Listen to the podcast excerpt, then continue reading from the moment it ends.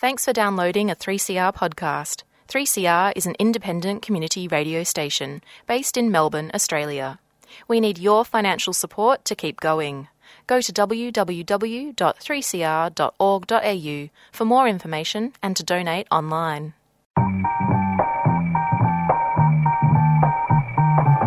Hi, and welcome to Women on the Line, Community Radio's National Women's Current Affairs program, produced at 3CR Community Radio in Melbourne and broadcast on the Community Radio Network.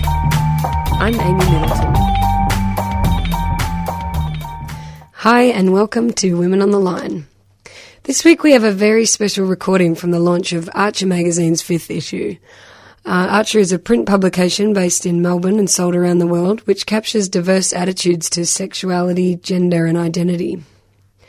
As part of their launch event this month, Simona Castricum and Rochelle Siemienowicz read excerpts from their articles in the new edition of Archer and then answered a couple of questions about their work.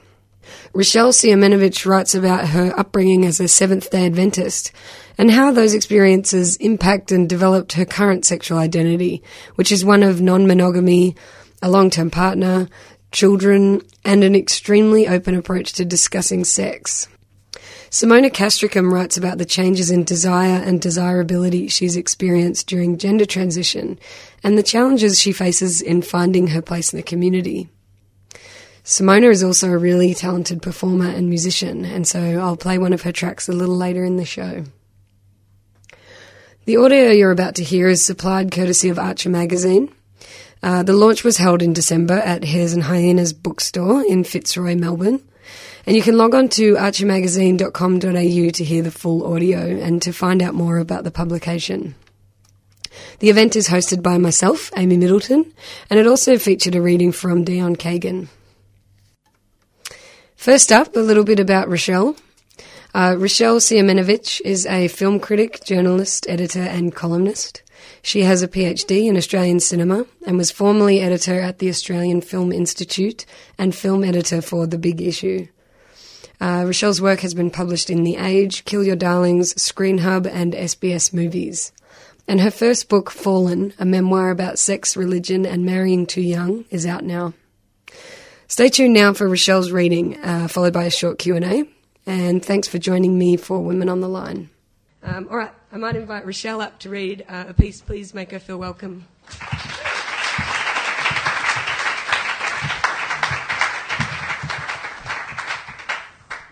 My piece is called A Cross to Bear. Mum, what are butt plugs for? My 12 year old son asks at the dinner table. I yelp at the question before admitting I'm curious myself. Some of those things are huge, says my 20 year old stepdaughter, helping herself to another serving of Caesar salad and recounting her recent excursion to a sex toy shop, just to satisfy her curiosity. Later, as I clear the plates, we talk about how polyamory might or mightn't work, the historical richness of the word cunt, and the dangers of trying to reclaim it in mixed company, and what it's like to lose your virginity. Don't rush into anything, my stepdaughter advises her younger brother. I hope you don't have to wait as long as I did, their father booms. It certainly wasn't by choice. It's a lot for kids to take in between main course and dessert. But it's not unusual in, in our house to talk about sex. Maybe we talk about it too much. There are some parents who think we do. In mainstream Australian society, it's still considered radical to tell your youngsters that sex and pleasure are healthy and good for you. But I'm proud of the openness in our family. It's a deliberate approach I've adopted as a reaction against my evangelical Christian upbringing. As a Seventh day Adventist, I grew up believing that if a penis penetrated my vagina, this had eternal significance. Sex would be something I did with my husband on our wedding night, and once this had happened, we would be one flesh in God's eyes. If I had sex before I got married, I believed I'd be one flesh with anyone I did it with, tied to them spiritually for life. These days, I identify as a polyamorous atheist, but I have to admit that my seriousness about sex My insistence on talking about it, writing about it, and asserting its centrality in human experience is another way of living out the beliefs I was raised with as a child that body and soul are deeply, inextricably connected, and that sex has a spiritual dimension. I was raised to believe that sex outside of marriage was a terrible sin.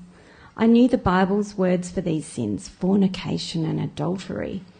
These concepts gave me a perverse thrill because they were sexy sins, and even as a very young child, I was fascinated with sex.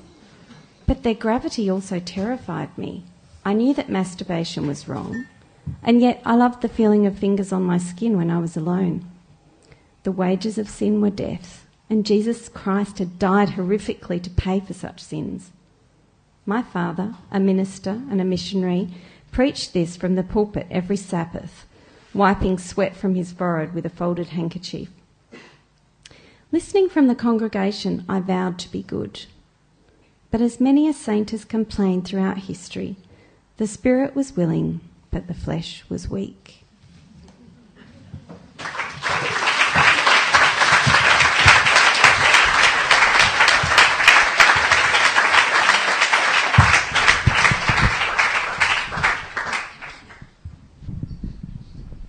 Thanks for that reading, Michelle.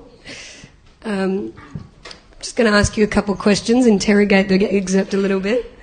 Um, so you say that you identify as a polyamorous atheist these days. Um, pretty much the only thing I could think of that polyamory and Christianity have in common um, was this sense of community and the strength of that community and the support it can offer, I assume, its members. Um, can you talk us through any similarities or differences you can identify between those two communities? Well, I should say that I identify as a polyamorous atheist, and the polyamorous bit is probably a recent um, sort of development. I'm still in the process of owning that. Um, there is definitely a polyamorous community um, here in Melbourne, and um, I've sort of made connections with that a little bit, and I know that the head of Polyvic, um, Anne Hunter, is a relationship coach, and she certainly helped me and my family through the transition that we've been through. But um, as far as being similar to religious communities, I think the thing about being polyamorous is that you get to choose the shape and nature of your relationship, and it's all about what you want and how you want to define that. Whereas when you're in a religious community, it's about an external set of rules and um, doctrines. And as far as I can tell, um, polyamory, the, the, the, central tenet of, it, tenet of it is that it's consensual and mm. it's, it's, the honesty is an important part of it. So, um, so that's one rule that kind of gets um, spoken of in the poly community this idea that everything happens with consent. Yeah, and even with that, there is some kind of um, discussion about how how far that goes. And mm. yeah. So uh, you mentioned that you're one of the more liberal parents in your circles when it comes to talking to your kids about sex. Um, when when and why did you make the decision um, to be to have full disclosure around that topic? And how young were your kids when that happened? I think I've always been really open about sex, and I've always felt that why are we so embarrassed about it? And why is there this shame? And even with my religious upbringing, I've got to say, my mother, bless her, was was really um, kind of open, more open than a lot of mothers. So I was determined, and, and my my son's father was also, also determined to be really open and to destigmatize it and to make it as much just a part of life and conversation, so that when a lot of parents talk about, oh, I, you know, I don't want to have to talk about periods with my daughter or, you know, wet dreams with my son. It's because they're turning 12. I'm like, well, it's getting late in the piece to be starting to stress about that. Should have thought of that earlier. Yeah. yeah. So they were quite young when you made that decision. Yeah, I think it's just a natural kind of outflowing of who you are so that, you know, I think children are really curious and from the moment they want to name bits and pieces of their body, they want to know about how babies are made. They see animals mating. Um, there's so many opportunities to just integrate it into life so that it's a, it's woven into the fabric rather than this kind of thing that happens in the dark in a corner that we're all a bit scared of talking about. Yeah, my sister has a, a, baby, and she says that around her I have to use anatomically correct terms, so I'm not allowed to say vajayjay anymore, which I resent. um, so, what sort of sex education do you think your kids get outside of the home? Like, is it is it different out there? What's the world like compared to full disclosure?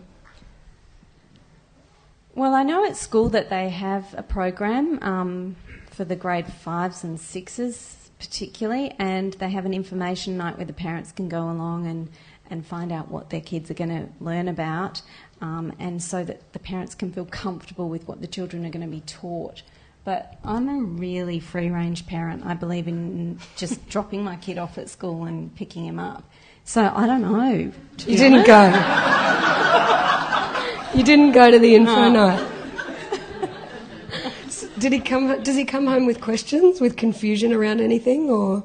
He makes fun of it. He thinks they're all really quite. Um, I, I, think he, he already knows it. He knows and, everything. Well, he doesn't know everything. I mean, um, but he, I think he, yeah, yeah. He, he's nearly thirteen, and um, I, I do think one thing that he, I thought this was implicit in the way that I'd brought him up, but something that I've had to be really specific with him about is the idea that sex happens for pleasure and for fun, because, um, like, perhaps this is too much information, but he accidentally walked in on me and my his father, and he was traumatized.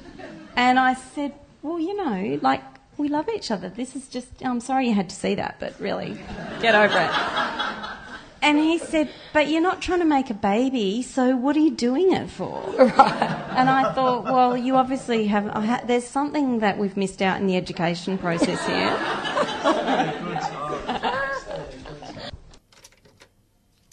That was Rochelle Siemienowicz reading her piece from Archer magazine's fifth issue. And Rochelle's novel, Fallen, a memoir about sex, religion, and marrying too young, is out now through Affirm Press. Following on from Rochelle, we have Simona Castricum. Simona is a singer songwriter, DJ, producer, and transgender femme from Melbourne. An architecture graduate from RMIT University, Simona works in graphic architecture and teaches architectural practice at the University of Melbourne. Her writing has previously featured in Thump and Vice. Yes.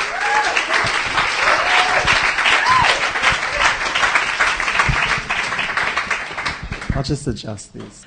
Um, okay.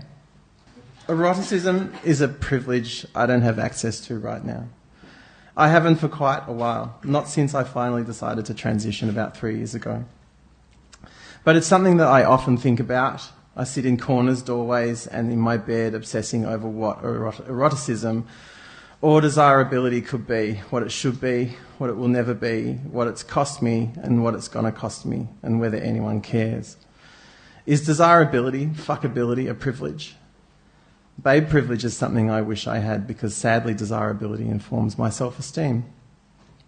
Initially, I felt an empowering release from eroticism upon transition.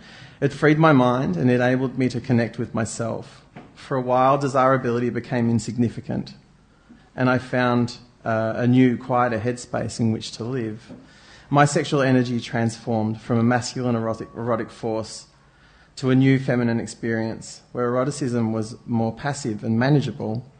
I felt a control over my mind and my body that I had not experienced before, and a sense of calm that allowed me to present on levels, uh, to be present on levels other than sexual desire. But when one burden of eroticism was lifted, it was soon replaced by another, that of undesirability as a transgendered woman. I knew that transitioning would change my preconceived notions of desirability. Transition meant the end of cisgendered, of cis passing privilege, and I knew my change in gender presentation would take me out of mainstream desirability. People who had considered me attractive as a cis male would no longer find my trans feminine identi- identity desirable although it was easy to let go of the security and boredom of heteronormative serial monogamy. It was hard letting go of attracting regular partners. This had been replaced with a bleak reality of loneliness and rejection. Meanwhile, love is just a painful muscle memory, an idea found only in my imagination. My trans experience is one of pretty low desirability, paired with the tendency to underestimate the value of myself and overestimate the worth of everybody else. It's not a great outcome for my self esteem. Eroticism has become a shit sandwich and hardly a pleasure at all. I wouldn't say the traffic on my online dating profiles is encouraging either, so I don't translate very well online either. But I'm a total babe in person, as you can see.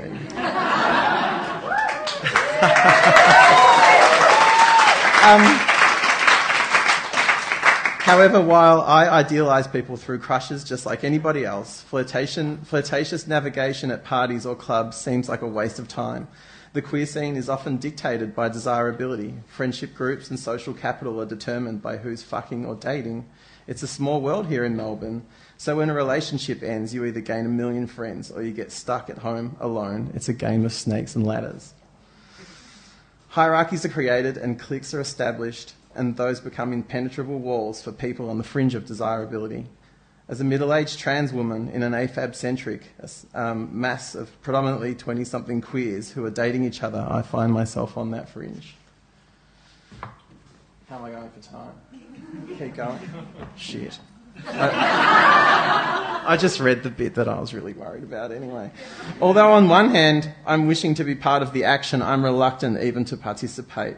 Between my gender dysphoria, which ensures that any confidence in my body is shot, and my fear of rejection based upon my inability to pass, it can become too much at times.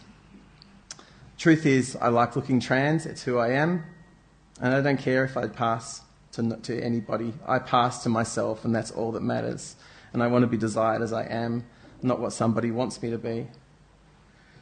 When I first came out in the early 90s, visibility of trans and gender non-conforming people did not exist in the queer community, let alone in mainstream culture. A psychiatrist told me I would find it impossible to find a partner who would accept me as a trans woman. It was a mean spirited reinforcement of a negative stigma associated with anybody who exists outside the gender binary. It was also bullshit. we are not unlovable, we are desired, but we live in a society that doesn't encourage people to, des- to desire trans bodies. The fear of being unlovable has stuck in my mind ever since. My relationships seem less secure.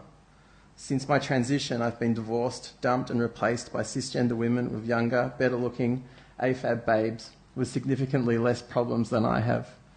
Is it my junk? Is it my mental illness written all over my face? Is it that you think I can't fuck? Those experiences make me feel like I have no long term desirability. I also had a 42 year old queer woman tell me that most queer women and lesbians wouldn't want to sleep with me because of my junk and because I'm trans. And this made me feel that most people my own age probably wouldn't see me as desirable, let alone adequately respect trans culture. Today, it's, it's heartening to see a new generation of queer social politics in which trans women are being desired I'm lucky to be part of that. But dating people 15 to 20 years younger than me has its issues longevity, experience, and expectations. In its current state, my body is wrong to me. It could be right one day, but I can't change it as easily as I would like to. I was recently denied gender surgery because I was deemed too mentally unstable. My body will now be wrong for another 12 months 12 months of body dysphoria and distance from desirability. It feels like a coercive asexualization opposed on me by transition and, men- and, and mental illness diagnosis of borderline personality disorder. How could I maintain a healthy sexual relationship with anybody while all this is inside my head? It feels impossible, and it's cost me, cost me my ability to be present in some of my relationships.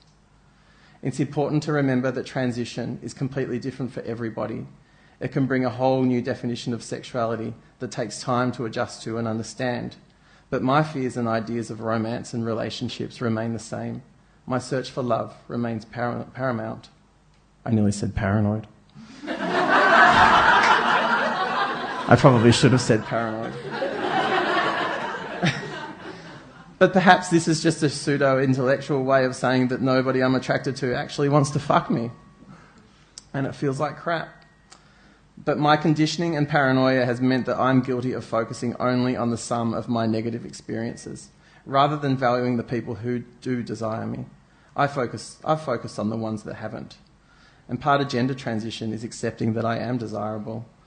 Desirability is not equal. Eroticism is not something that everybody feels access to, and raising the point creates awareness of create, sorry, raising this point creates awareness around one's experience of what it's like to exist on the margins.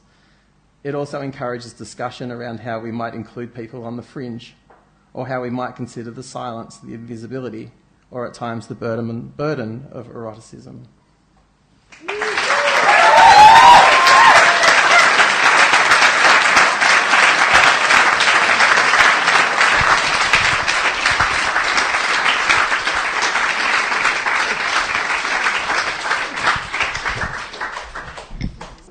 What an amazing piece and such an important uh, message in that piece. Um, I've had a lot of readers come up to me and say that um, they related to it so deeply, even though it's obviously such a unique perspective that you have.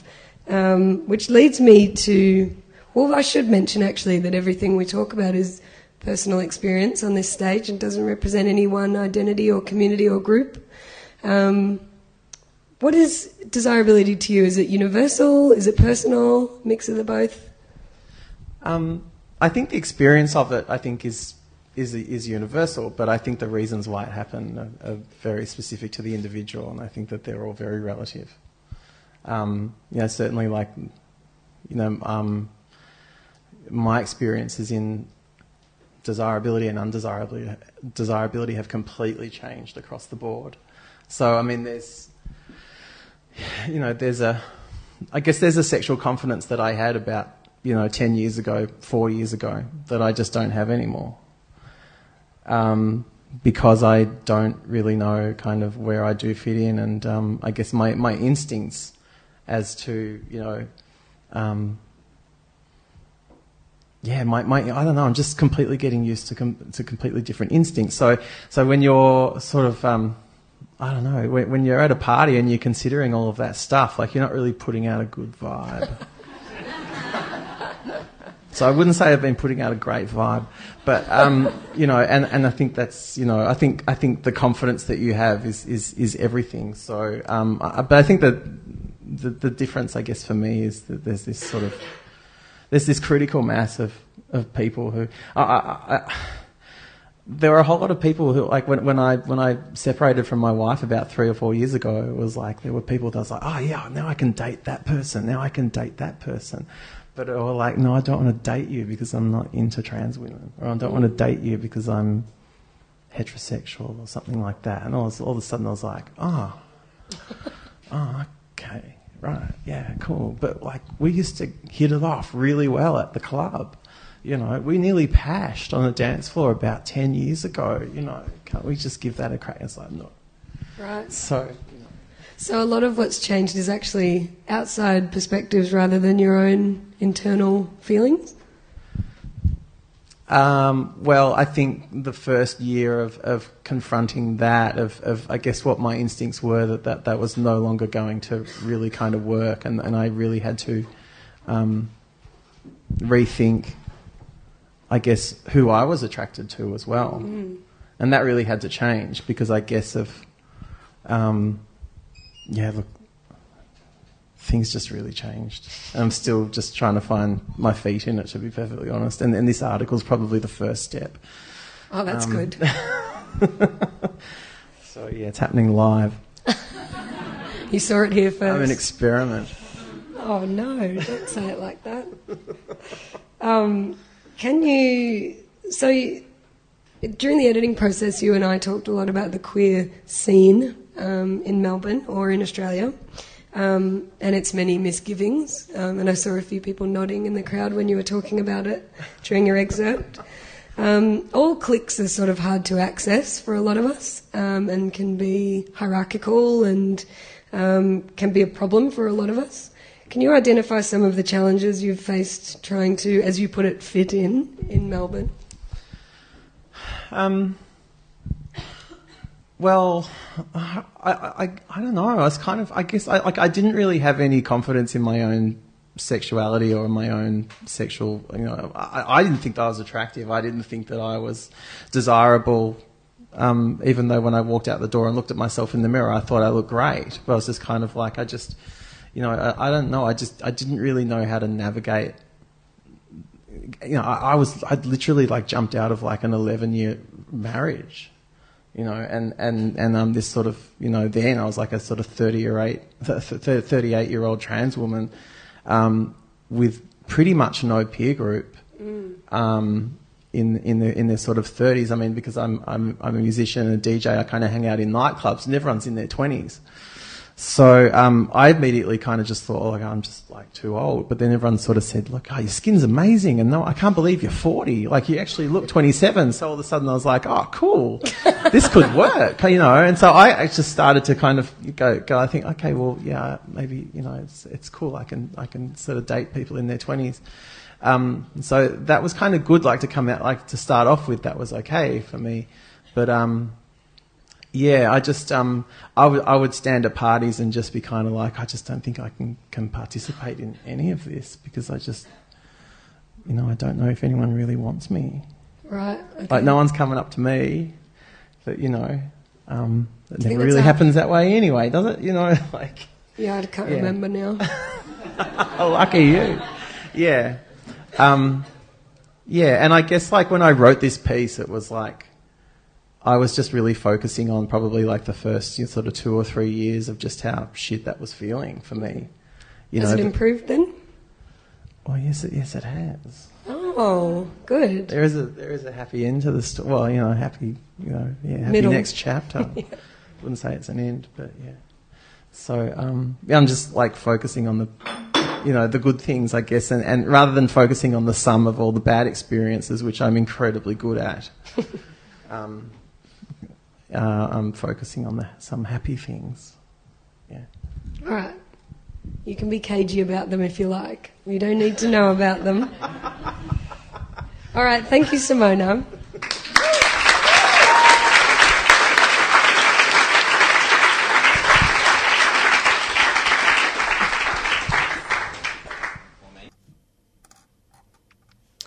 That was musician and writer Simona Castricum speaking about her experiences with gender transition and desirability.